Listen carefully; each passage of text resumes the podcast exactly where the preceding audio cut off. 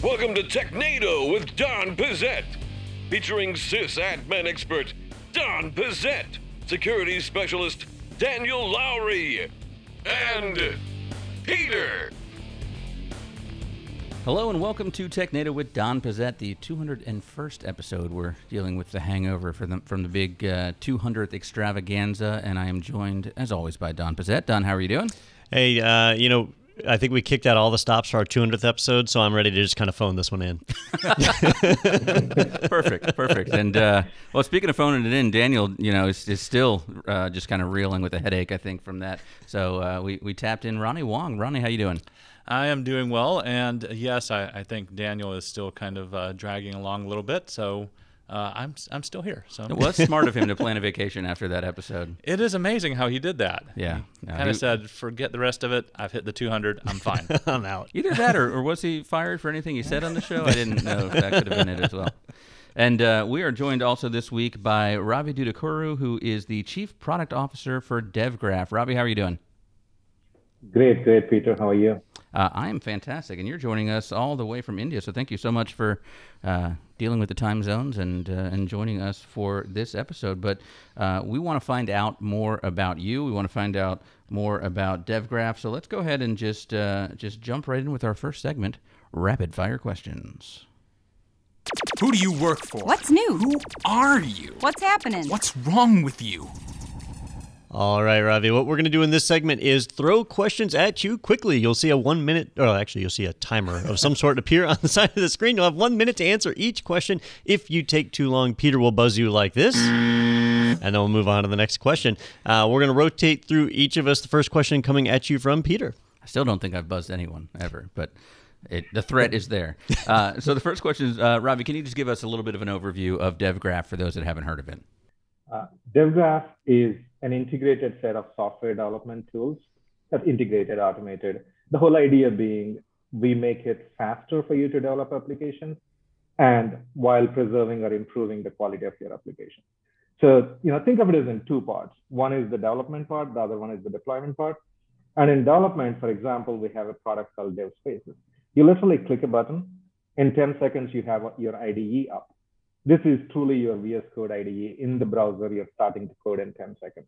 That's how you kind of make it faster. And then code review, code fix, code coach, bunch, bunch of these products that help you improve the quality. And then the second portion of DevGraph, which is the deployment portion, truly is about how do you run an application on the cloud? How do you deploy it? How do you plan it, scale it?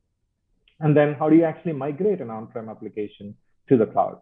It's, it's really development, deployment, everything end to end full life cycle covered integrated tools. That's really the goal here. All right. Now, Peter has been teaching me how to cyber stalk people. And so I was reading your bio on the site, and DevGraph has a number of different products. You mentioned on the site that one of your favorites is a product called Engine Yard. So, what, what is that and what does it do? So, Engine Yard is platform as a service. Uh, what it really means is if you want to deploy your application on the cloud, then you got to go through a bunch of processes. You have to set up your EC2 server, you have to you know set up your configuration, S3, all of this stuff, which requires DevOps expertise. So what Engine Yard does is you give it an application. You literally say, here is my application, I call it git push. And once you push it, Engine Yard takes care of deploying the application, running, managing, scaling, supporting, all of that for you. That's really why I love this. Of course, you know, don't get me wrong. I love all the details and scalability of the cloud, but when it comes to real applications, nothing beats Engine Yard because it's just one click, git push, and you're done. All right, you started uh, as a Java programmer back in JDK 1.1. Do you feel like that the DevGraph graph tools uh, have addressed the issues that you face as a programmer over the years? I really hope nobody knows how old I am based on the JDK 1.1. It feels like a long time ago. But you know, uh, uh two things though. JDK 1.1 was real simple. There was no, you know, not even servlets maybe, then JSP, EJBs, bunch of this stuff. It was super simple, but then since then the complexity has increased. Uh, so we do address complexity, whether you hear about Engine Yard or DevGraph as a cloud, we do address the complexity and try to simplify everything for developers. So that's, you know, that, that pain point is something we certainly address. And in terms of the tooling for developers, it, it evolved a lot more. And the tool set we have now is a lot more advanced. So it does applicate, uh, uh, address the developer pain points as well. So I'm curious. I work a lot with the uh, Adobe Creative Suite and, and, those products, and, and I read that you were actually uh, used to be with Adobe, and you were involved in that transition uh, when they moved everything to the cloud. So, what was the most challenging part of that project? I know we're going to talk a little bit more about cloud migration in a second, but specifically with the Adobe project. Yeah. So, you know, I'll tell you a little story. So it was, we had the idea, we knew what we wanted to do, had the plan. We said we called it Creative Cloud the first moment we went to customers, they're like, whoa, whoa, what is this cloud? I know I like cloud, but are you going to put Photoshop on the cloud? I don't think it can handle my photos or my videos, right? People have that shock on you're not changing my world. But then the most important thing is focus on what is the benefit of the cloud. Like you're working on your iPad, you go to your desktop, your all your assets get transferred, your color palettes get transferred. That's what we really want to do. But when it comes to the customer, they might actually think, oh, why are you changing my world? So the most challenging part when you go to the cloud is to understand what we are really doing and what benefit you get out of it. And as long as you focus on it and not change users' world too much, I think you're going to be great. Makes sense. Now, I'm curious uh, also with any time that someone started out as a developer and then kind of moved up into uh, what did I say? You're chief product officer now, so you're dealing with paperwork and and employees and th- those kinds of things. Do you still find time uh, to code either either for DevGraph or in personal projects? Oh, I do code. I do code, but not not Java so much, but it's more around Python. That's one thing. But the second thing is though it's a lot less about application programming nowadays. It's a lot more about cloud, understanding those components, and really assembling applications out of all these cloud components because the layer of abstraction now is much, much higher. You have everything in the cloud. You, need, you just need to focus on assembling your application, your business value. That That's where I spend more of my time now. Not as fun, is it? like it's just fun to just get in the code and play with that. But yeah, all right, well, is, I, I, did tease a little bit that we're going to talk a little bit more about cloud migration, and that leads us right into our next segment perfectly, which is science and tech news. Stay tuned for science and technology. And now back to the anchor desk. Thank you. All right, this article comes to us from VentureBeat.com, and Gartner predicts public cloud spending to reach $332 billion in 2021. And just to give that a little frame of reference, uh, let's see, that would be an increase of 23.1%. Uh, from 2020, where cloud spending was about 270 billion. So it's uh, it's a rocket. It's uh, well, as they say on the internet, it's going to the moon and doesn't seem to be stopping. So I'm curious, is uh, uh you're involved in a lot of that? You know, did it with past companies and, and continue to do it now. Uh, is is the move and, and the, the point of cloud migration still mostly just saving money, or what are the other benefits for that?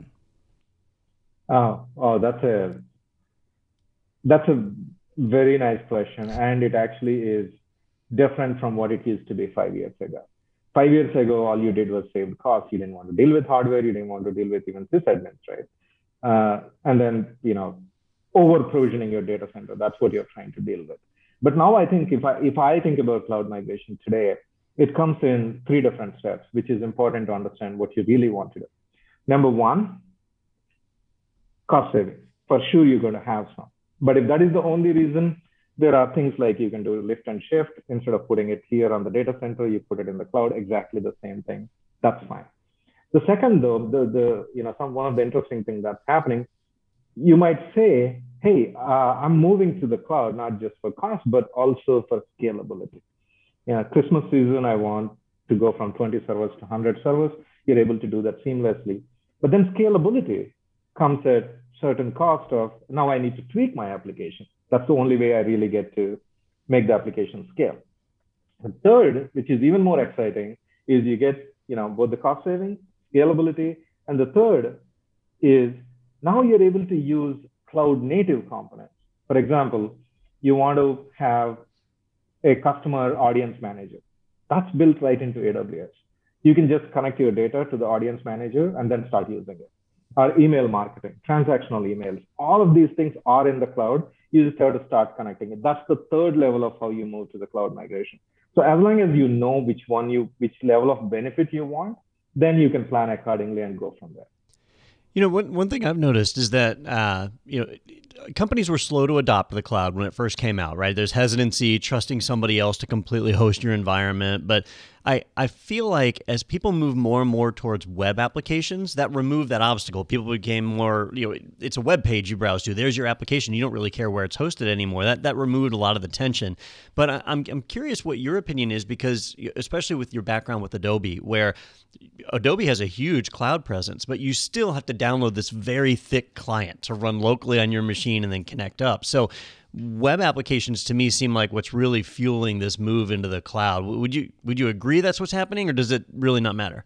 Uh, kind of yes and no, Don. What happens there is, in terms of you articulating or ideating the value that you derive from the cloud, Adobe is a lot more about connected devices, whether you're on an iPad versus on your Mac or on your desktop, or you move from work to home, you're creating everywhere.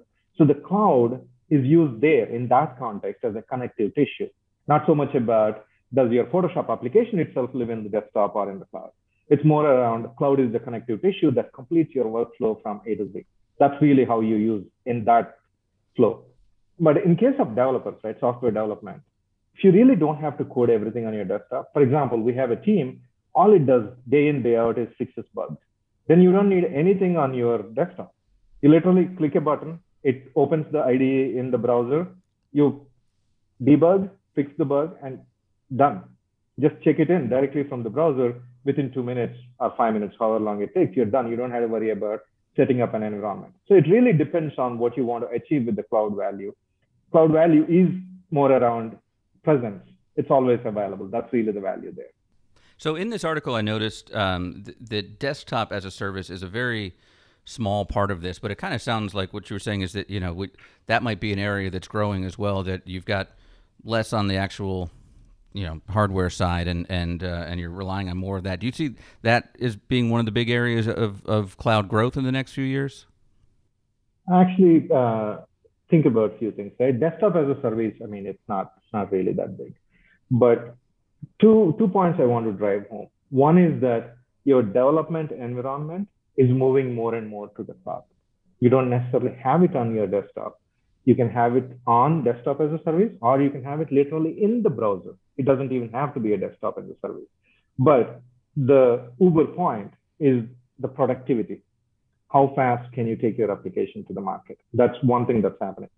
And second thing that's happening is you're almost like anybody who's adopting cloud today, are writing applications for the cloud. They're more focused on cloud native.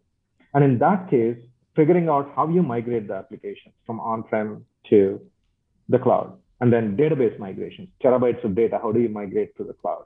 These are more critical things to evaluate. Those are the ones that are going to grow in value. Desktop as a service is an essential offering. That itself, I, I don't think it will grow a whole lot.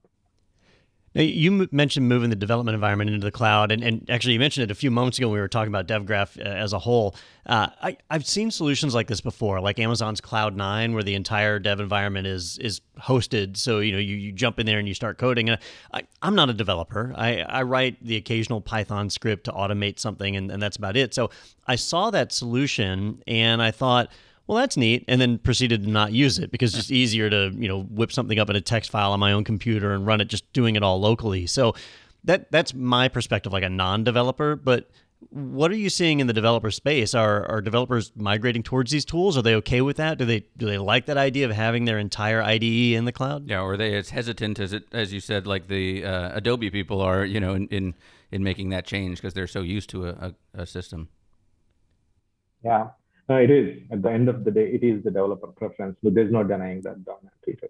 Uh, absolutely not. Uh, what we're seeing though is you're a developer, you work on an application for six months, three months, or nine months, a longer term project, and that gets bundled up and deployed as a cloud, you're more likely to stay on the desktop because it's one project and it goes for a long time and it gets bundled before it gets deployed. But then there are use cases that are popping up. One is that you switch between the applications. Imagine, right? You, you you're switching between you know Java 1.8 and 1.9. Then you're going to have conflicts on your desktop. But if it's cloud, it's you know pure clean development environment spin up in seconds. You try to do that on your desktop, it's going to take few days for you to set it up.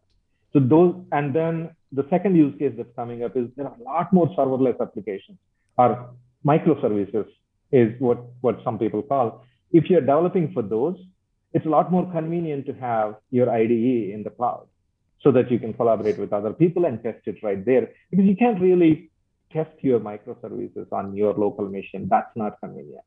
So th- those are the use cases where we see a lot more people moving to the cloud-based development environment.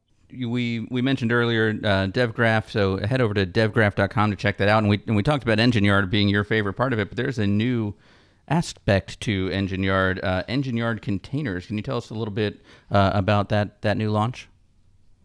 Yeah, uh, Engine Yard has always known to be platform as a service. What it really means is you bring your application, Git push, and you're able to deploy applications without any DevOps expertise. You don't have to figure out what's under the hood, write all the scripts to deploy it, just git push and you deploy it. The new offering, which is Engine Yard containers, is now the underlying infrastructure is container and Kubernetes based. What that means is it's a lot more scalable. Your applications are running in containers and it scale instantly in seconds and minutes, you know, a lot faster than EC2 instances. And then we have a layer of abstraction where you can provide provision all AWS infrastructure directly from your Engine Yard dashboard with one click of a button. So the whole integrated cloud-based development without whole lot of learning DevOps, DevOps kind of stuff. That, that's what really Engine Yard Containers is about. Go check it out at engineyard.com. Super excited. Yeah, definitely. I was going to mention that you can you can find it at devgraph.com, but it's got its own website as well, enginegraph or excuse me, engineyard.com. So uh, head over there and check that out. And, and uh, looks like a cool system. So uh, thank you so much, Ravi, for taking the time today to, to jump on and uh, and tell us about that and, and offer your insight. Thanks a lot. Thanks, Peter, Ronnie, and Don. Yeah, definitely. And stay tuned, guys. We're going to uh, take a quick break, come back with the news on TechNado with Don Pezet. How do IT leaders stay on top of their game? with the IT Pro TV webinar series. Twice per month, IT Pro TV presents a webinar on current topics in the IT world.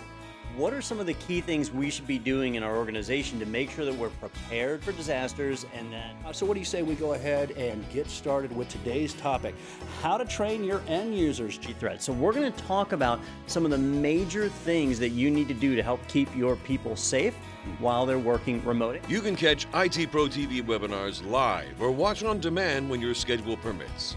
See them all. Visit itpro.tv slash webinars today. All right, welcome back to TechNado with Don Pezet, and thank you so much to Ravi for joining us from DevGraph and telling us all about that great stuff. And uh, we've got a lot of news to get to, so we're going to jump right into that. Our first article comes from Phoronix.com. Ubuntu 21.04 released with Wayland by default and a new dark theme. New dark theme just seems to always be the thing they, they focus on. Like, yeah, the pointless feature. Yeah, yeah.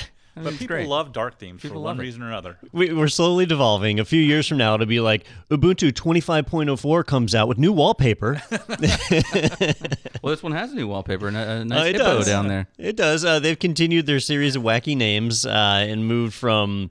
Oh shoot! What was the last one? I don't know. Something. Whatever. Uh, yeah. Is it, do they go down the alphabet? Is it? Yeah, okay. they go alphabetically, and so Danger Duck or whatever. You know, it just kind of progresses. Uh, oh, actually, it was Focal Fossa was the uh, the last one. Focal Well, wouldn't there be a G Wait, in isn't there? there a G? Oh, that's a good point. Because I'm, I don't know much about technology, but I'm familiar with the alphabet. So, And no- I'm- well, now now I'm curious what 20.10 was. Uh, 20.10 was the last release, but anyhow, point is 21.04 is out. Groovy Gorilla. Groovy Gorilla. I must have skipped that one. so uh, 21.04 is out, and uh, you know a lot of times I'll skip some of these non-LTS ones, right? So the long-term support, Focal Fossa was the last long-term support when they came out. Uh, 21.04 is not LTS. This is a short-term support. It's only going to be supported for six months. Uh, it'll be replaced by 21.10 later on. 22.04 will be the next uh, LTS.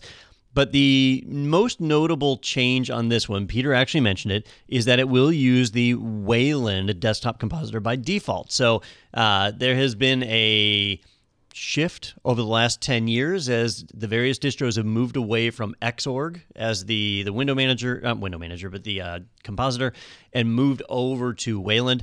Uh, it breaks a lot of stuff, but Xorg is no longer actively being developed. Oh, and so it's kind of like you've got two bad choices right now, and people have been hesitant to, to switch. Yeah, no, I, I saw as I was reading through the article where they were saying, look, you you of course it's going to be default Wayland, but you can always switch back if you want to. So you're just switching from one bad choice Yeah. to another. Well, sort of. Uh, so it's it's not it's not that they just support the old one, but it's actually installed by default. So uh, when you go to log in on 21.04, it will default to Wayland, but right there on the login screen, you can switch to Xorg if you want and get logged in.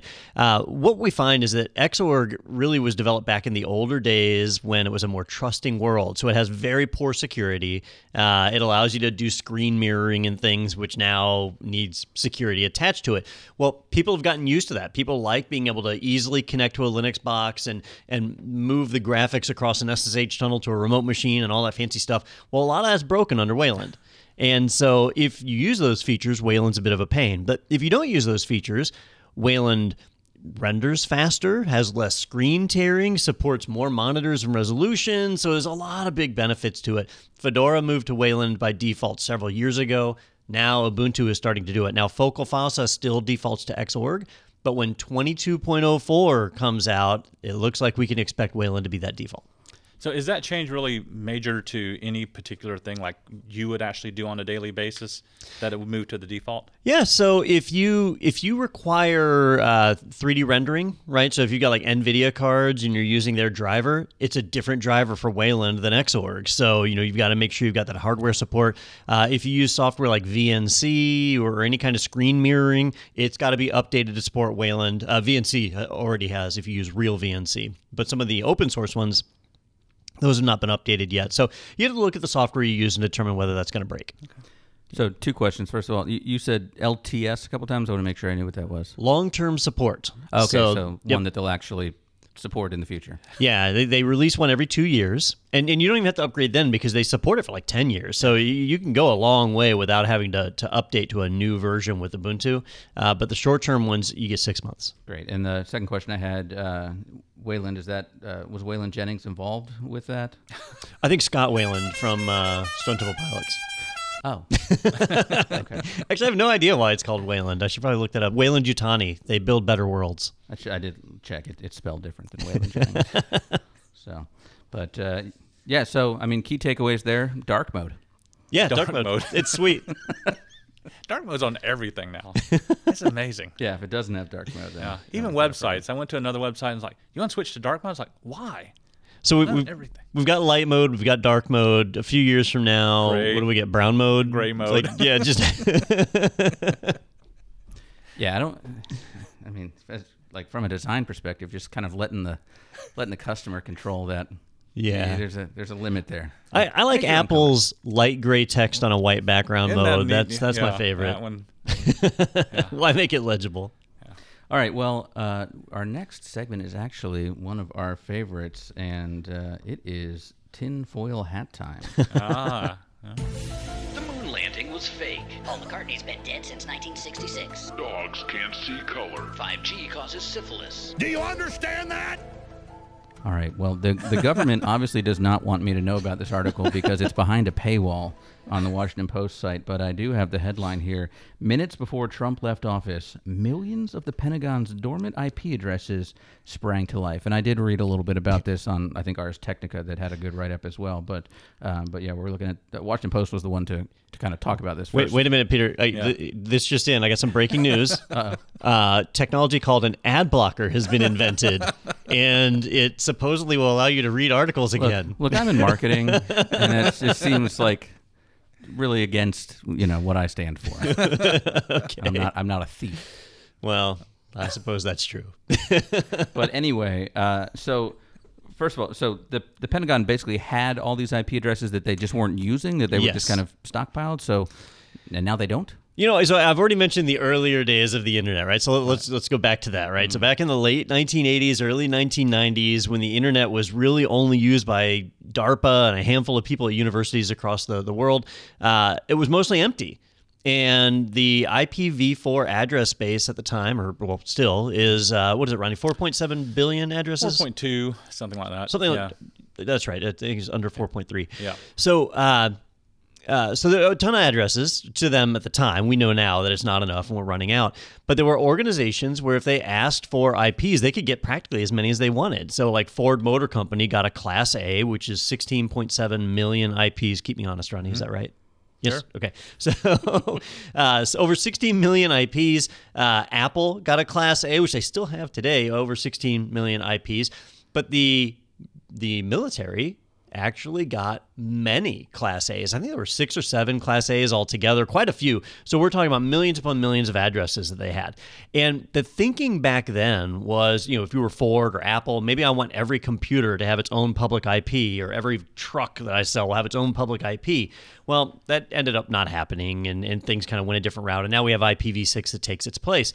But the military, they said we want as many IPs because you might have satellites and all sorts of other stuff that needs IP I want every bomb to have its own IP address. Maybe, right? It depends on how they want to talk to it. Yeah.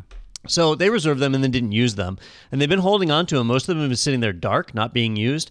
And then, maybe coincidence, but three minutes before President Joseph Biden was uh, was uh, uh, Inaugurated? inaugurated uh, and, and signed into office, all of, not all these IPs, but a giant chunk of them, so at least one Class A, all of a sudden was transferred to another company and became active. Uh, routes being advertised in BGP. The timing has raised a few questions. Well, and the company has raised some questions because it's like there's no other history of this company. It's it has no public facing website, has no other government contracts, but it, it has the same address and, and a similar name to a company that was like a like a spam uh, email marketing company 10 years ago or something. Yeah, so there have been a few things, and, and the the the theory that's got the most ground right now, because the, you know, the the Department of Defense has come out and just said, "Oh, this is routine stuff." That, Yeah. that's, that's all they've said. You know, It's nothing to see here. testing. Move Yeah, along. Um, but the theory that's got the most uh, weight behind it right now is that this is part of a security initiative.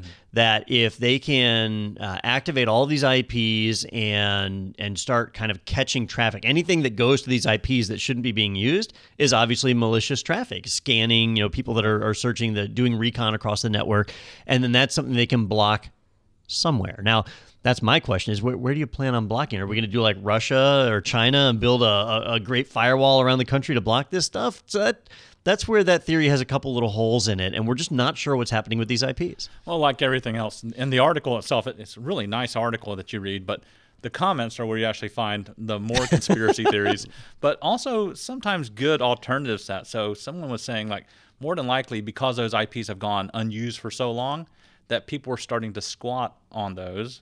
Yeah. And that way, what they could do by making this happen is essentially reclaim that and even start finding out like all the traffic that's been going to them as they started advertising them out. So they're essentially saying, no longer are you going to be able to do this. We're actually going to go ahead and push it out there. You know, and I've done that myself before. Mm-hmm. You have your your RFC 1918 addresses, right? The private addresses anybody can use without registering. But you can use whatever address Right. you want as long as you're not sending it out on the internet. And I, I know I've used like the research Mm-hmm. range and a few others before on internal networks that I didn't want to go out. Uh, and and this would sort of, I mean, you'd still be able to do it, but now there'd be BGP routes that are out there that send it to this company in, in Florida, uh, which is not us. and and, uh, and so you know you wouldn't be able to communicate on the internet, which you shouldn't have been able to do anyway. Yeah, there it's kind of neat because they say a total like nearly 175 million addresses, and Uh, that's if a we lot. think about that, it's really what equivalent to about 10 or 12 Class A addresses is what it comes out to be. Yeah, I saw it was uh, four percent of the total addressable Wow. space, which is pretty measurable. Well, and, and I did note that they clarified that they still own those that that range that they just transferred it to them to to do this Test project or but- something, yeah. Yep. But that they they still retain ownership, so it's not like Trump's like, "Hey, I'm going to sell all these on the way out." Uh, get some get some money back. I mean, it, it does make that's the other question I had about like, oh, a company in Florida is it near Mar-a-Lago? I can just imagine like eBay listings popping up, and it's, it's all the furniture in the White House, like pickup only. Yeah. or Username- local pickup. username and a class Ivanka. A, yeah, and a class A address. Class A. local pickup. Yeah, we will not ship. All right, fantastic. Well, um, yeah, t- tell us your conspiracy theories there. We'd love to know what you think they're doing with that. Actually, that's a good good plug. Uh, the new website, techne.do, we have a a uh, listener mail area, so go on, uh, contact us. I'd love to hear what you guys think the uh, the real reason because we know we know what they're saying is Uh, my theory would be that the uh, Navy has made contact with aliens. Uh, I think we had that confirmed the other week, and uh, the aliens need cable set-top boxes, which require public addresses, and uh, that's that's what this is all about. and the new iPhone. So you Yeah, know, they're, yeah. they're going to have to have. so if they need like hardwired stuff, so they're they're landed. They're not. Oh yeah, We're yeah. not running I cables. No, I can't do it from space. That's not hospitable. That's like having company over and saying they have to sleep in the yard. You can't Well, do I, that. I saw War of the Worlds, and I know that that our you know the the bio the, the, the little things we have are gonna kill them. Well, I, I'm pretty sure that the lizard people that are in charge of the U.S. government have that. They, they understand the you know the biology's involved. The ones that yeah live in the center of the earth. My bad. That's my mistake.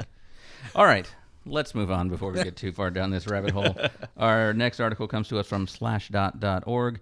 Ransomware gang wants to short the stock price of their victims. And I feel like shorting uh, stock is like the new thing uh, that, I mean, it's obviously been done for years and years, but you know, came into the news a lot with the whole GameStop, Reddit thing. So a lot more people are talking about it. But that is a that's brilliant, honestly, to say that I know this company I'm about to attack is going to go down, short the stock. That that's ingenious. It, it is now the the tricky part here is um, you know who are you going to find that can take advantage of this, right? So uh, if anybody were to take advantage, so let, let's say a ransomware group reached out to me and said, Don.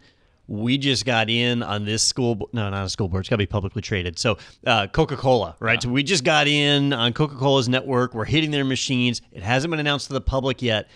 Uh, well, they wouldn't tell me the name of the company, I guess. So, we just compromised a soft drink company. This is going to be big if you want in, pay us X amount of dollars and we'll tell you who it is, right? So I pay $10,000. Now they tell me the company and I go and short that stock like crazy, knowing their stock is going to drop when the, the word comes out they've got a breach. Well, that is a, a way to make some money, except it's it's insider trading. Yeah. Yes. Yeah, and it's it's illegal on several SEC rules, and uh, so it, it would be easy enough for the SEC to just look and say, all right, anytime a company announces a breach, did anybody short stock or sell a bunch of stock prior to it? Because they already look for people selling stock. That's how they find these executives, the the CIOs that sell a bunch of stock, New, which is shady. And, and shorting happens all the time, so it would have to be Yeah. like the the ones that hey, this is a big position that all of a sudden came up, or hey, Don has never been involved in the market, all of a sudden puts Yep. you know five hundred thousand dollars into shorting this stock. And you know, some people say shorting is bad because you're, you're you're betting on a company failing or, or doing poorly. Yeah. But if you think about it, like when you go to Vegas, when you bet, you're you're you're bet, you're always betting on somebody losing. You're just betting on it being somebody other than you but losing. if, but I I'm not a huge craps player, but I know like if you bet on the don't come line, you're basically betting against the table, and and you're the jerk that no one wants to talk to. so you're that guy. Now you, it's a lot easier to do in the stock market because you're you know at home uh, behind a screen. so you're like, I don't care if the Coke people. You, Well, you know, it's that, that old adage about uh, the way that uh, the group is called Dark Side Crew, I think is, is who's actually done this. Well, usually, as far as I remember from talking with, you know, uh, Daniel and everything, like, if you're a good hacker, nobody's going to ever know what you've done. But they've decided to announce that they're willing to notify crooked market traders in advance. Isn't that an oxymoron? Yeah, isn't that kind of Crooked uh, market traders, isn't those that- little things? Where, yeah, I mean, uh, have you seen Wolf of Wall Street? Yeah. or uh, Boiler Room? Like, I, you know, these, these people are out there and they're filthy rich Yeah. until they get arrested. They all seem crooked. that's, that's my point. Just kind of neat though that they're like, uh, here's here's how we're going to do it. Let's just Yeah. go ahead and announce how we're going to do it. And, And and there was that REvil group that uh, they had gotten Apple's blueprints for their M1 Max, and they tried to extort the the manufacturing plant in China, which they said no. So then they switched to try and extort Apple. We still haven't seen how that one's going to end up yet. yeah. Well, back to your uh, hypothetical, Dondo. If if they called me and said, you know, we've hacked Coke, do you want to know? You know, I would just say no. I want you to get that recipe. Find that. Navigate through the system. It's in it's in the vault up in Atlanta, right? Yeah. But uh, do you think do you think that's uh, connected to the cloud somehow now? Uh, so oddly enough, we did a tour of Coca Cola World uh, right before the pandemic. Uh, you know, we, I was up in Atlanta with the family, and they were talking about how the original vault was actually a, a train caboose that they had like outfitted or whatever to store the recipe in. So it, it is a a physical on piece of paper recipe. Yep. Someone's got to know it though. Somebody, yeah, ob- obviously, you got to configure the machines. Yeah. Or maybe it's two people and they each know half the recipe. Oh, that's smart. Is it the old recipe with the cocaine? Or is it Maybe. the- and Max Headroom Like- himself comes out and stirs it. Two parts methamphetamine. Yeah, that's why Coke is so good. All right, uh, let's move on to our next segment, which this week is Who Got Pwned? Looks like you're about to get pwned. Fatality. All right, this one is from Gizmodo.com. Uh, Signal's CEO just hacked the cop's favorite phone cracking tool and became a legend. And so this is actually uh, this is something we've talked about. Uh, I mean, early on in TechNado, we, we were talking about when Apple was kind of fighting that lawsuit about. Uh, or uh, what was it? San Bernardino shooting, I think, is what yeah, this came from. They didn't originally. want to decrypt the phone. Yeah, but there's the company in Israel, uh, Cellebrites. Cellebrites, that uh, that says, "Oh, we got it for you. Don't don't worry about those subpoenas. We got it." But uh, now their system has been hacked, and what's interesting about it to me is it sounds like you could manipulate this very easily to put to say that whatever information you want is on that phone. Yeah, so uh, basically what happened is the CEO of Signal apparently was bored, had some time on his hands, and uh, managed to get a hold of one of Cellebrite's uh, software packages for decrypting a encrypted iPhone. And what he found was that it did not implement hardly any security procedures. And so he was able to craft a file that when the Cellebrite software ran, it would read this file and execute what was inside of it.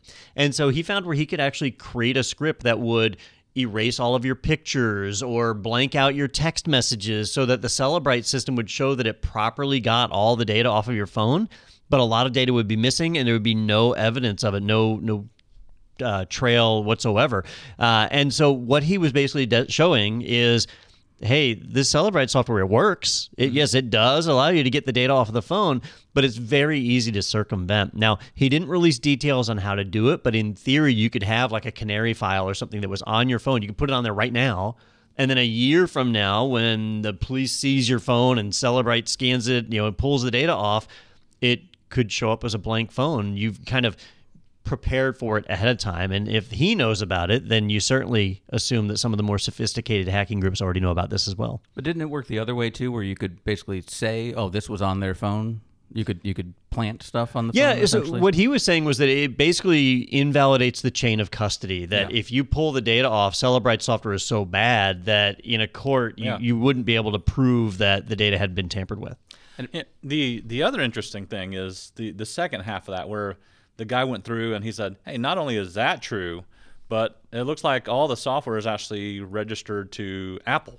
So in other words, Apple actually owns the uh, the intellectual property of Apple actually appears within the software itself. So he's kind of like saying, "Hey, not only do I have you on this, but this is not from you. This is this is Apple's too." but I think as long as the government is making use of the product, I think they're probably going to get Oh, some they? immunity. Okay. Uh, Well, yeah. If we want to put our tinfoil hat back on, Yeah. do you, do you think that Apple said, "Look, we can't take the hit here and show, and show that we're actually giving you this information, so we're going to start this this separate company in Israel. We'll give you, we'll get you into the phone, then we'll go. Oh my gosh, I can't believe these people did that. we were ready to go to the Supreme Court. Yeah, Yeah. Do you- ah. Does that company link back to the one in Florida? by yeah, I think so. It's all run into, out of Mar-a-Lago. It's uh, You know, I Eric Trump. I could see that. I, I could see that theory being possible. Not the Mar-a-Lago part, Yeah. but uh, It's not the um, craziest thing in the world because it's PR. I mean, if they had if they had given Yeah. up that stuff, you know, ha- half of the country would say, you know, yay. Half the country would say, I'm never using Apple again. It think doesn't- under- it's not even an issue. under Steve Jobs, you know, there was the whole Apple mission and vision. It was a a religion, not a computer company, you know, that kind of thing. Uh, under Tim Cook's leadership, it's definitely been more corporate. Yeah. Yeah, I, I could see I could see taking that angle. I like that. That's my first conspiracy theory. Yeah, uh, it's a good one too. Yeah. and it's legit. Um, I I'm curious though how many appeals this leads to. Because it's Uh, probably not any. Uh, not right away, at least, Sure. because uh, this has just come out. Um, yeah, I, it would be curious to see where the burden of proof is. So if Yeah. if the police seized the phone and they had the Cellebrite software, you know, and, and they're showing their chain of custody, at that point it would be up to the defense to invalidate it. You know, they would have to show. Yes, my client did have this canary file on here that did blah blah. blah. Like that, that would be a hard thing to do in court. But not just that their client had that, but the, but you could say, oh no, the police used this to plant this evidence and show that it looked like it was on my phone. Hmm. Yeah, yeah, I suppose that's possible, but you know that's true of the evidence room as it is right now. You know, the police just put a bag of cocaine with my name on it in the evidence room, and there it is. Signed it. That's never So- happened. Yeah, I, I always write Ronnie's name on the back. Everybody knows Ronnie's that. cocaine. Sure. Yeah, who doesn't do that? Return if, please return if found. Ronnie Wong, Carol. Here's, yeah. Here's the his woods, address. North Florida. There you go. All right, our next article comes to us from bleepingcomputer.com. QNAP removes backdoor account in NAS backup disaster recovery app. So there was a backdoor. Yeah. we have a couple QNAPs we have over three there. QNAPs. Yeah. so, so QNAP has joined the ranks of Fortinet and Cisco and many other uh, high-profile hardware vendors out there for having hard-coded backdoor credentials in their hardware. Uh, now, QNAP as a company, we we use them, and they have some really neat stuff for remote support where their people can SSH into your box to to fix problems, uh, and it uses dynamically generated passwords and certificates and expiring accounts. So you know they do follow good security practices for the most part but this was in their hybrid backup software that would allow you to back up your your QNAP NAS into a cloud location. Uh, that they just had some hard coded credentials in there, and uh, they discovered it. We're not sure if anybody was able to actually take advantage of it prior to uh, their discovery and pushing an update, but. Uh, there was a study done, and I'm trying to remember who it was that did the study, uh, that showed that this one particular exploit, uh, just in the month of, uh, well, actually, it was from March 21st through April 21st, they went from having like 30 reports of this particular type of malware on a QNAP all the way up to 353 submissions just in a 30 day period. So it looks like uh, you know, attackers had been taking advantage of this, using it as a vector to be able to get into the NAS. Now, if your NAS was not exposed to the internet, you weren't at risk because the attackers didn't have a way to get into it. But many people that use the cloud services would open up ports on their firewall, and that's where the weakness would come in. So uh, they have pushed an update. If you update the HBS, it will it'll remove the the vulnerable pieces uh, and protect you. But you do need to uh, be aware that you may already have ransomware or malware on your system as a result. Now, is it a, a metaphor? But I, I just thought about the fact that our server room over there literally has a back door that goes to the outside. The server room doesn't. Does Yeah. it? Oh, it does. Yeah. It does do. Yeah, that's right. It's painted black, so I don't normally see it. Yeah, And, I- uh, have, have we considered removing our hard-coded back door? Uh, you know, we could, except there's first off, there's there's like no sensitive data in that server room. All our sensitive data is stored in the cloud publicly in S3 buckets. Uh, and so, no, it, it, it's all stored elsewhere. So it's really just video files in there. Uh, but the other thing is that door is locked like that one you, you can't even use a key card to get through it right it's sure. a it's a physical access only door Couple Uh, but that in the old days that used to be a battery room and then the server room was where studio 4 is now that's where you know Ah. So that's why they needed the, the back door to get the batteries in and out because Correct. so it was a fire Yeah. code thing. Yep. That makes sense. for us, it doesn't matter. All right, and and for anyone watching at home or the people that want to short IT Pro TV stock that doesn't exist, uh, just know there's an armed guard there at all times by that door. Uh, I should point that out. That's right. All right, uh, our next one is actually a deja news from last week, so let's play that. Deja News. We did notice last week, actually, during the live Technado, that um, we had some some bandwidth where kind of our frame rate went down a little bit, and it was right around when I played the Deja News um, Beyonce Mm. Song. So we're wondering if we just got flagged or, or Or if Beyonce was crippling the internet. That's true. We yeah, we did break the internet. Yep. That's probably what it was. All right, uh, this one is from ArsTechnica.com. Linux kernel team rejects University of Minnesota researchers' apology. Uh, UMN researchers probed for weaknesses in patch approval, and Greg K. H wasn't amused. K, I was like Greg K through H.